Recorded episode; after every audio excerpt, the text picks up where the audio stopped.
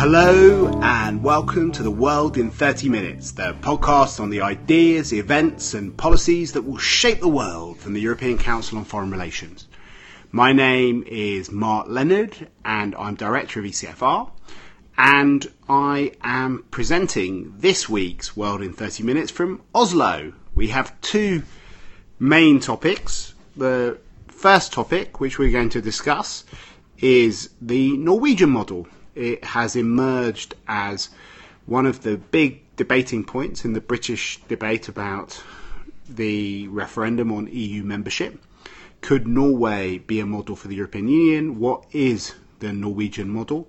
And above all, do Norwegians like it? And I will be talking to Ulf Sverdrup, who is the director of the main foreign policy think tank in Norway, NUPI. Second up is Donald Trump, the ubiquitous would be nominee for the Republican Party in the presidential elections. Not so long ago, the thought of Donald Trump as president was something that very few people were taking seriously. But after Super Tuesday, everyone is having to start to engage with that question. And I discussed the prospects of a Trump presidency and what it means for Europe with Jeremy Shapiro, our research director, on the plane back from Oslo. So the sound quality for that segment might be slightly less good, but I think the content is pretty interesting. So our first topic is the question about the Norwegian model.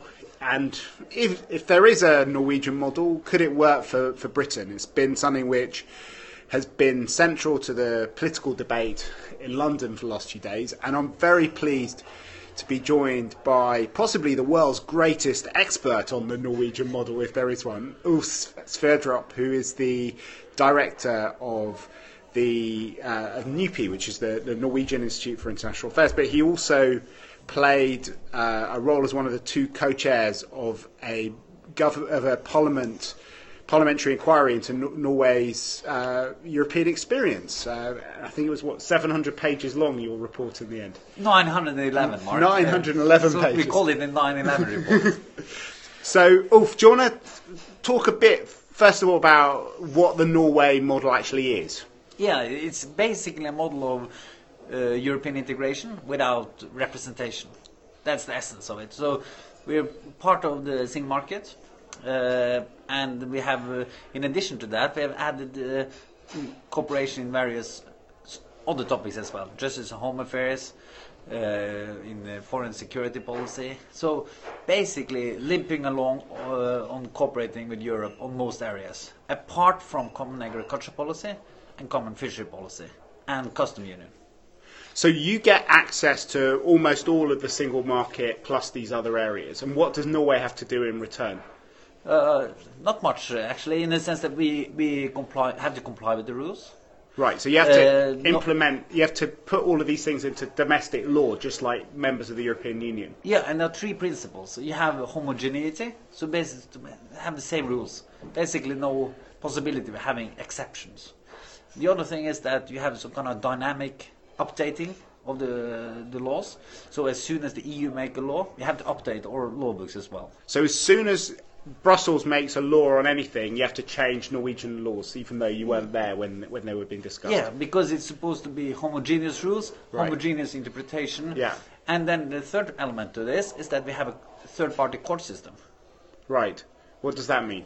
So, so there's a small kind of European Commission. It's called EFTA Surveillance Authority. Yeah. Monitoring Norway's compliance okay. with, the, with the rules, and if we have failure to comply, uh, they're, they're, submitted to a special court, and that's the EFTA court. So it's the equivalent of the European Court of Justice. So ultimately, the Norwegian Parliament isn't sovereign because this court's more important than the Norwegian courts. Yeah, exactly. And and the thing is that the Norwegian constitution doesn't allow Norway to be subjected to the European Court of Justice, so we have our own court system. But it, based in uh, in reality and in uh, the, the principle is that they should rule as if it was the European Court of Justice that ruled.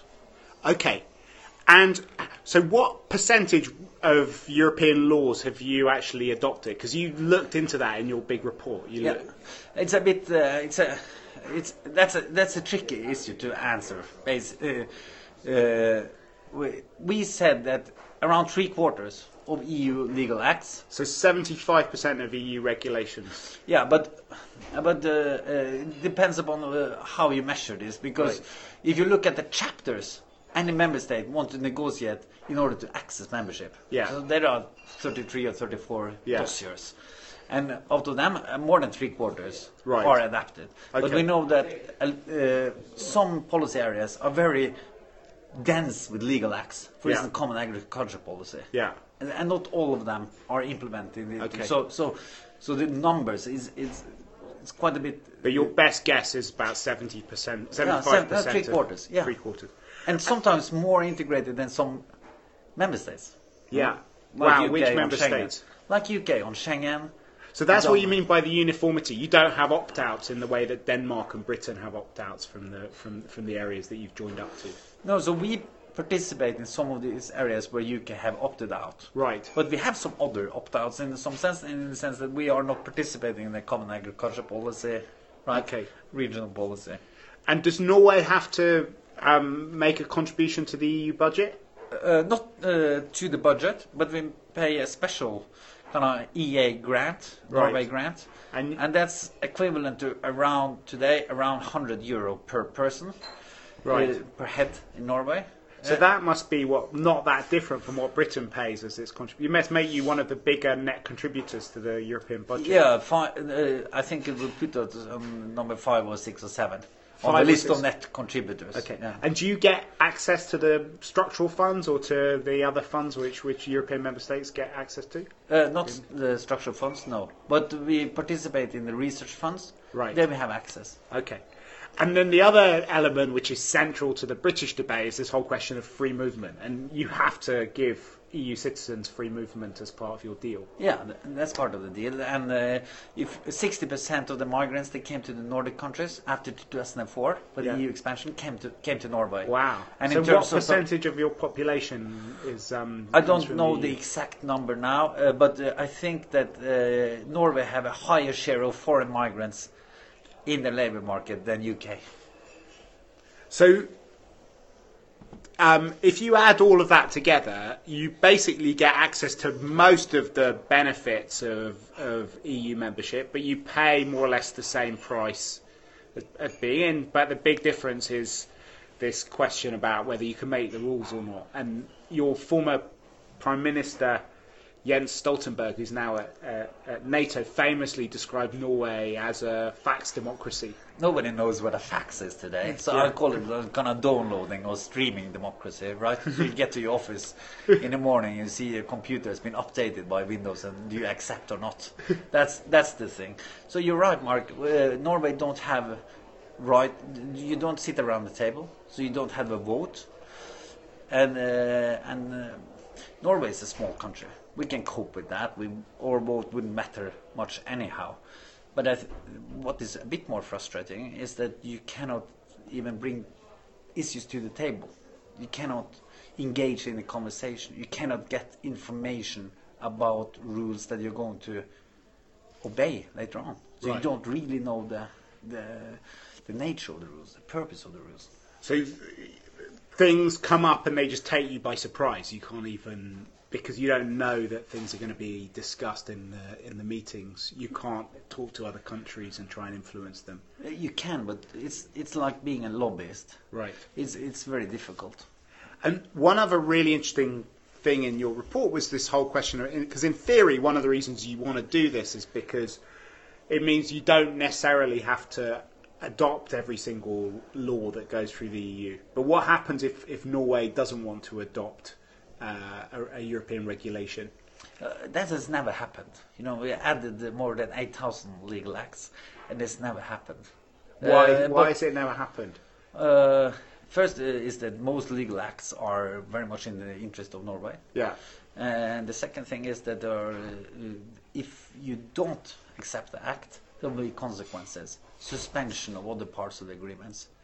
So you won't get access to the market in that area if you if you didn't a- adopt the regulation. Yeah. But is it literally true that there's not a single time since 1994 when this came into yeah, into operation. That's true, uh, but it's been discussed uh, 16 or 17 times to use it, but it's never actually used. Uh, however, there have been instances where we had difficulties, and but most uh, often those things have been dealt with by delaying things, putting Right. them in the freezer for a few years, and then implementing them. That's amazing. So, do you think that Britain would be happy with the Norwegian model?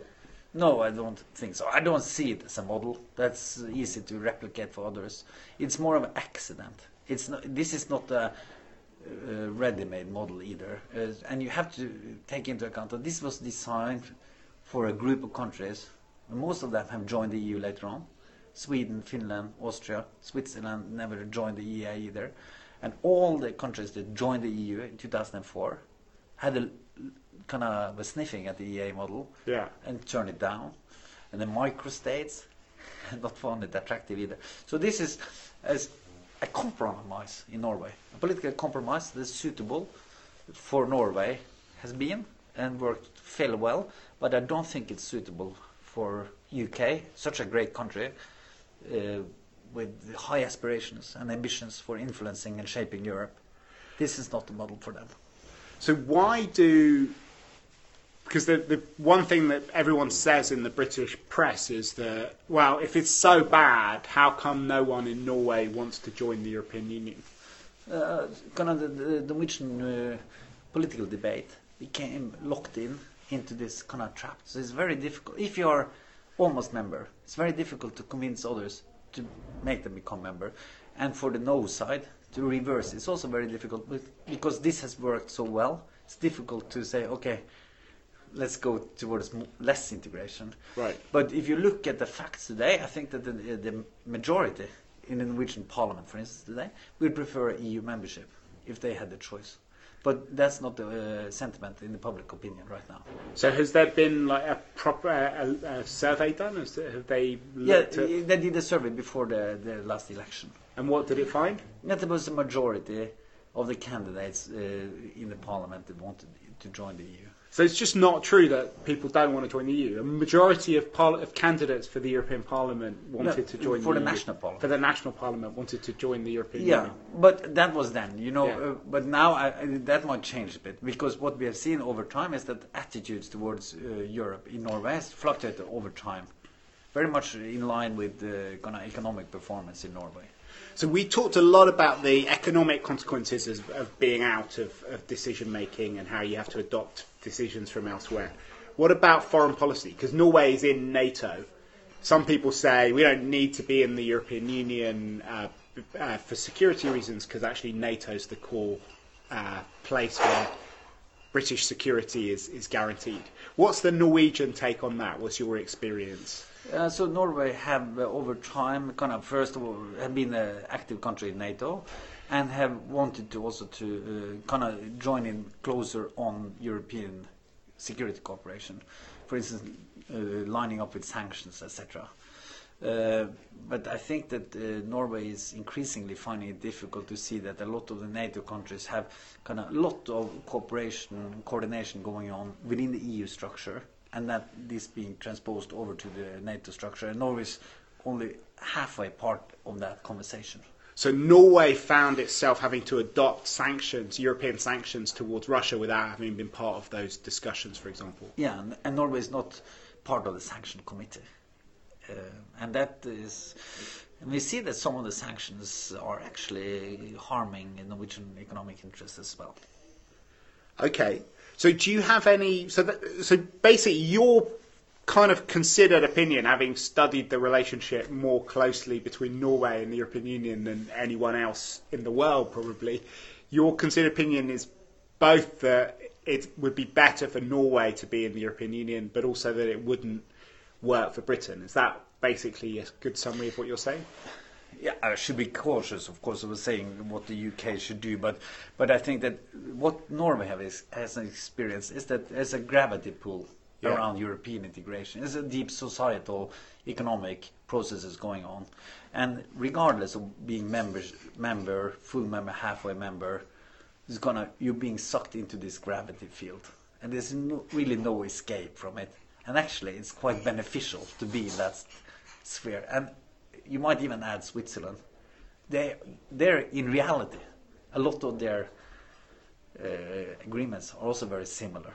So they are also more than halfway member, and we become closer closer to full membership every day as we go along. Great. Well, thank you very much. I'm going to put a link to the report that you wrote. Well, at least I don't think the whole 911 page is available in English, but there is a summary in English. We'll put that on our website, along with uh, links to all the other things that we talked about in this podcast at www.ecfr.eu slash podcasts. Thank you. Thank you. So, Jeremy, um, Donald Trump as President of the United States seems less of a joke now than it was uh, a few months ago. Um, how much do we know about what a Trump presidency would be like, particularly on the foreign policy front? Yeah, um, it is less of a joke and more of a nightmare. Um, but I think that that means that it's worth considering what the hell it might mean.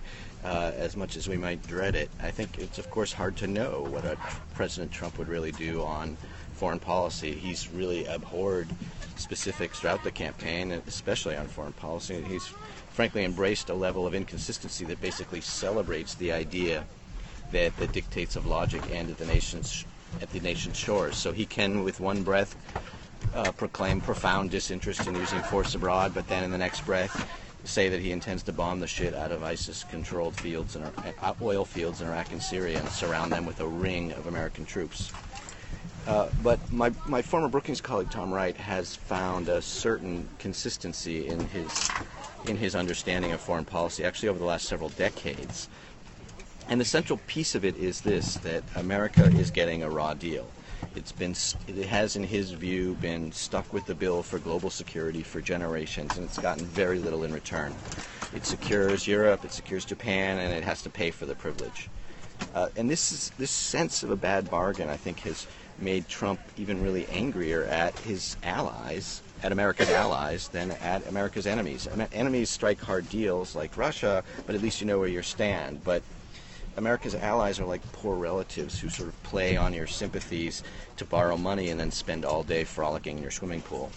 So, for example, with Angela Merkel, he sees her as someone who is sitting back and accepting all the oil and gas they can get from Russia while the United States is leading on Ukraine. Leading on Ukraine. Leaning on Ukraine, yeah. Um, I'm, I'm, not endorsing this idea. Um, so the central idea of his foreign policy is that he's going to get a better deal, and so in Trump's version of the transatlantic alliance, a better deal means that European allies like Germany or France will pay for American protection. Or more than that, it means that they should not need American protection at all, and he'll expect Europe to shoulder the burden for dealing with conflicts that are European, not American problems, such as the war in Ukraine or the refugee crisis. So it sounds like a weird mix of, of withdrawing from lots of different theatres, but stepping up uh, American activism where uh, it is involved because there is a kind of virility uh, test which he kind of seems to claim that Obama's failing in lots of different relationships. Yeah, there's a huge inconsistency there. It's a sort of testosterone fuel, uh, fueled foreign policy, so it's not completely lacking in in activism. It's certainly not isolationist, but I think what it does is it sort of it, it abjures any global responsibility. So it's very focused on making sure that you get a good deal, that any protection that you provide is paid for, and that uh, that you. Um, uh, that you in fact reap the rewards of military activism. So, for example, he's very critical of the um, the first invasion of uh, the first war with Iraq, where because uh, oh, I guess both wars with Iraq, because the United States failed to secure the oil. And his view is that it should have been a war for oil. If we're going to invade a country filled with oil, we should take the oil home with us. Uh, it's a, which is, you know, let's face it, an old concept. Uh, it's known as looting. Um, but uh, I think Trump believes that it's uh, something that the country with the strongest army in the world that uses it should should do. So that doesn't sound completely unfamiliar for historians of American foreign policy. It sounds a bit like um, what we know about Andrew Jackson's presidency. Uh, yeah, it definitely harks back to some uh, very solidly established 200 year old American traditions. Um, as a matter of fact, I think, as I was saying, you know, there is a there is an old concept of, of looting. I've been watching the Vikings on television recently, and they had a very similar philosophy to Trump. They would go abroad, they would uh, find a rich city, beat somebody up, take their stuff. They even had similar red faces as Trump has. But uh, I think that that was a concept of warfare that went out with the with the 19th century, uh, and I'm not sure that it makes too much sense to bring it back. So, I know that you said the there's sort of, it's a foreign policy that's short on specifics, but he has mentioned a few uh, particular dossiers, starting with Mexico. We know quite a lot about. Right. Do, do, you want to tell us what we do know from what he said about specific relationships? Well, I mean, the most specific element of his policy overall has been an anti-immigration policy, and that, in the case of Mexico, that translates into a foreign policy.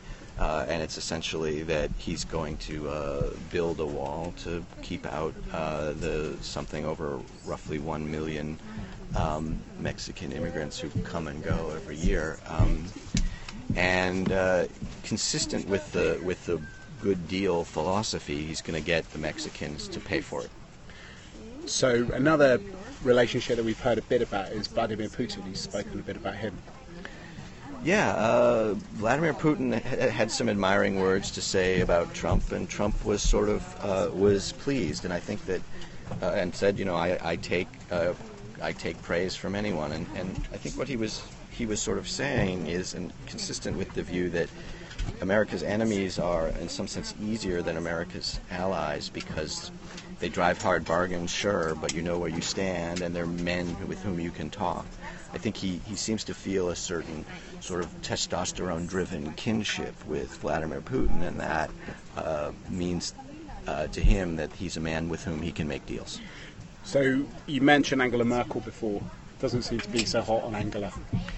No, I, I, think that he thinks that Angela Merkel is part of a species of American allies who um, live off the fat of the land, who benefit from American protection, uh, and as I said, who swim in the swimming pool all day long, and and um, and that means that uh, America's getting a real raw deal from them. And I think that, that that's an indication of just how dramatically he would change uh, the transatlantic alliance, which has long been based on this deal that um, America provides uh, the protection in exchange for political influence. And, you know, it's true, and I think Trump is capturing something here that there has always been, not that there has been for, for many decades, a, a, a debate over burden sharing and a, an increasing sense in the United States that uh, the burden is unfair and that in a time of relative decline, uh, that America's allies need to take up more of the burden. And, and, I think, you know, this has been expressed in the Obama administration and before that.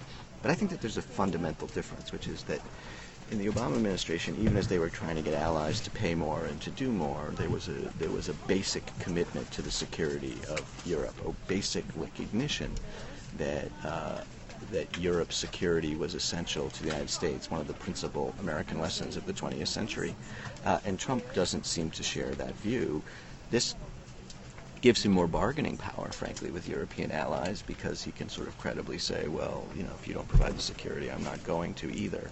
Um, but I think it also erodes the core of the transatlantic alliance, which has helped both sides of the Atlantic for many years. But you, th- what, you think it's actually possible that Trump would withdraw troops from Europe not um, look like he was going to stand up for Poland or for NATO allies? Um, yeah, I mean, I don't think, as I said, he hasn't been terribly specific, but the tenor of his remarks certainly imply that. I mean, the, this, the view that, that there is not a good deal means that the only way he's going to stay in Europe is if um, the burden uh, for paying for that stuff is fully taken up by um, America's European allies and probably with a profit. And so, assuming that that's not a deal that the European allies will take, I think it means a, a bit of a transatlantic divorce. I think, in that sense, Trump, uh, to the extent that we understand him, is very much outside of the mainstream of post war American foreign policy toward Europe. So, we've done uh, Latin America, we've done Russia, we've done Europe, we've done a bit of the Middle East. What about Asia? Yeah, Asia is a similar thing. As a matter of fact, Asia is really uh, the case where um, this this Trump doctrine seems most explicitly uh, defined because um, he's been for decades angry at Japan. It's the same type of accusation that he's that I talked about with Germany, but much more explicit. He believes that uh, Japan is um, getting a is has gotten a great deal from the United States, and that the United States protects it, and Japan does nothing in return. And this is because, uh, and he's mentioned this explicitly, that the the U.S.-Japan Mutual Defense Treaty of 1951 obligates the United States to defend Japan, but it doesn't obligate Japan to defend the United States. So for him, this is the sort of definition of a bad deal, and he's explicitly advocated. It's one of the few um, specific policies he has is that is abrogating that 1951 treaty, which clearly, you know, with given the 70 years of peace in the Asia Pacific, hasn't really served America's interests well. So, what about China?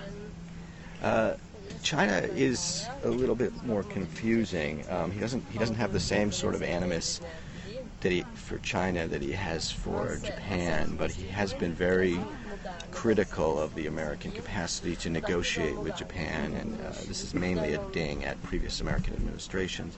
But he also is very uh, wary of the of the Chinese uh, mercantilism, and I think he feels as if he, there needs to be a, there need to be much much more much harsher trade negotiations. It's principally about trade with China, and he thinks that uh, China has gotten the better of the United States in trade deals. So, talking of trade, how does Trump see the kind of wider question of the, the international liberal order? Yeah, I, I, I think, as far as I can tell, uh, he doesn't really give a fig for the liberal international order, whatever that is. I think his his view is that, um, and, and he's been most vocal on the trade issue, that the there's been a consistent pattern of the U.S. getting bad deals on trade. So this is the bad deal doctrine yet again, and it means that um, he's really very uninterested in the TTIP, the TPP, the, the Transatlantic Trade Investment Partnership, or the Trans-Pacific Partnership, which have been signature uh, Obama administration trade initiatives, which have quite a bit of bipartisan support, actually. Uh, and I think the point is that those initiatives have had an important trade component, of course, but also an important geopolitical component, which is to say that they're, they're an effort to use America's allies to create uh, unilateral trading uh, deals that can be leveraged into geopolitical influence, particularly with regard to China. Um, and it doesn't seem that Trump is at all interested in that. I, it's a bit of an extrapolation, I have to admit, because he hasn't really said anything about it. But the fact that he hasn't said anything about it means that he doesn't seem interested in that kind of geopolitical bargain, and he just sees a bad trade deal. And what about uh, the Iran deal? That's another kind of signature Obama achievement. Has he said anything about that? Um, I think he has, with the rest of the Republican cast, um, indicated that he uh, doesn't think that the Iran deal is a good deal and that he would uh, break it. Uh, I can't remember whether he said he would do it on his first day in office. There was at one, during one of the Republican debates a sort of bidding war where I think Scott Walker actually promised to do it on his way to the inauguration. Um, but they all basically said they would end the Iran deal. There was just a dispute over how quickly they would do it. Um, but I think uh, in Trump's case, he doesn't really see any particular benefits flowing from that deal, uh, and so, it, but he doesn't seem in any of his statements to really have even examined what it's about. I think we. It, it, we have to be a little bit careful of reading Trump's policies into the sort of motley collection of statements that he has. It seems as if most of these things he hasn't really given much thought to. He's going to, as he said, have really good advisors, and it's going to be great which I feel very confident about. So, so, do we do we have any idea who these advisors are going to be? Because it looks from the outside, maybe you can tell us a bit more about that. How has the Republican foreign policy establishment reacted to the prospect of a Trump presidency? Yeah, with uh, with um, something ranging fr- from uh, horror to um, thoughts of suicide. um, the, just uh, just the other day, a, a, group of about 50 Republican foreign policy uh, analysts, some very um, big names such as uh, Eliot Cohen um, and Robert Kagan, signed a letter saying that not only is Trump not a good candidate, but that he is in fact that his views, in fact, are so outrageous, so outside of the Republican and American mainstream that he is actually, in and of himself, a national security threat. Uh, and that uh, they would under no circumstances vote for him or advise him. Uh, and this this was a group of people who has a lot of experience in Republican administrations, and you would think would would would form a, really a core of almost any um, Republican administration's foreign policy core. But they have very at this very early stage basically eliminated themselves from having anything to do with the Trump administration. Wow. So, if he's going to be a national security threat to the United States, do you think he'll be one to Europe as well?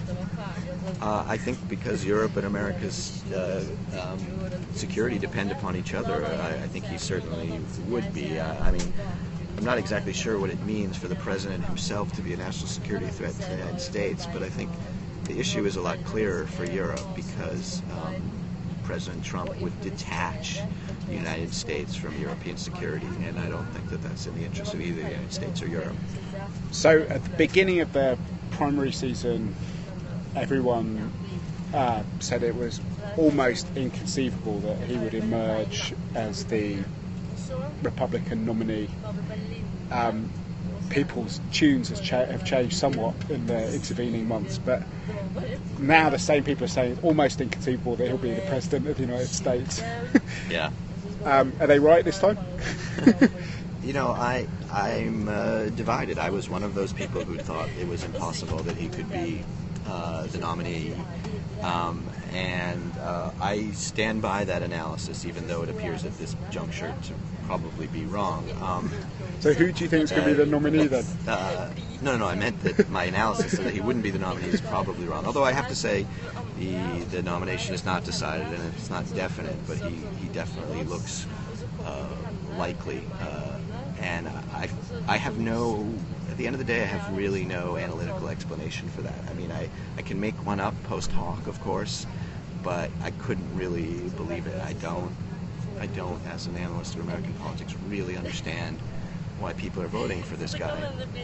But they are, I have to accept that. And so um, I think what that means is that I would be it would be very problematic to make a prediction about the next one. I think it is every analytical bone in my body tells me um, that this guy cannot win the presidency of the United States. But every analytical bone in my body told me he couldn't be the Republican nominee, and that now that now seems to be wrong. So I, I'm start, I'm starting to distrust my bones on these things. Okay, well, thank you very much, Jeremy, for this uh, fascinating discussion. There is a link to a fantastic piece of writing on what a Trump foreign policy would be like on our website, which is www.ecfr.eu by Jeremy Shapiro.